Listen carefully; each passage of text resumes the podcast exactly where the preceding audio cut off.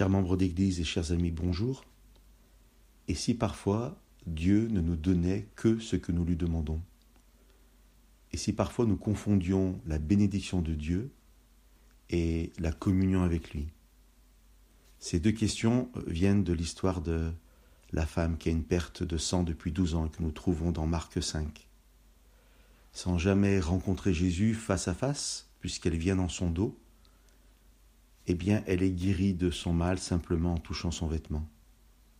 Il n'y a pas de véritable rencontre, mais elle a reçu ce pourquoi elle était venue auprès de Dieu. L'histoire pourrait s'arrêter là, mais Jésus va l'interpeller en disant « Qui m'a touché ?» Et cette femme va répondre à la question de Jésus.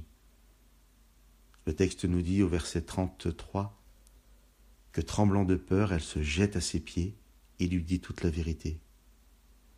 Et la simple bénédiction reçue de Dieu se transforme en véritable rencontre, en adoration, en face à face, yeux dans les yeux.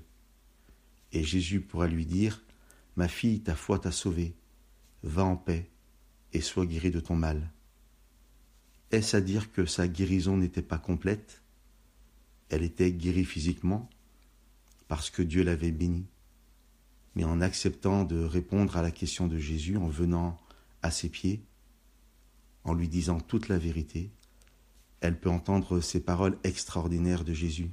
« Ma fille, ta foi t'a sauvée, va en paix. » Et bien que nous puissions être interpellés par cette très belle histoire de cette femme, et au-delà de la bénédiction venue d'un Dieu d'amour qui répond à nos prières, que ce soit pour nous, cette bénédiction, une invitation à une véritable rencontre, à se mettre au pied du Christ et à lui ouvrir son cœur. Que Dieu vous bénisse.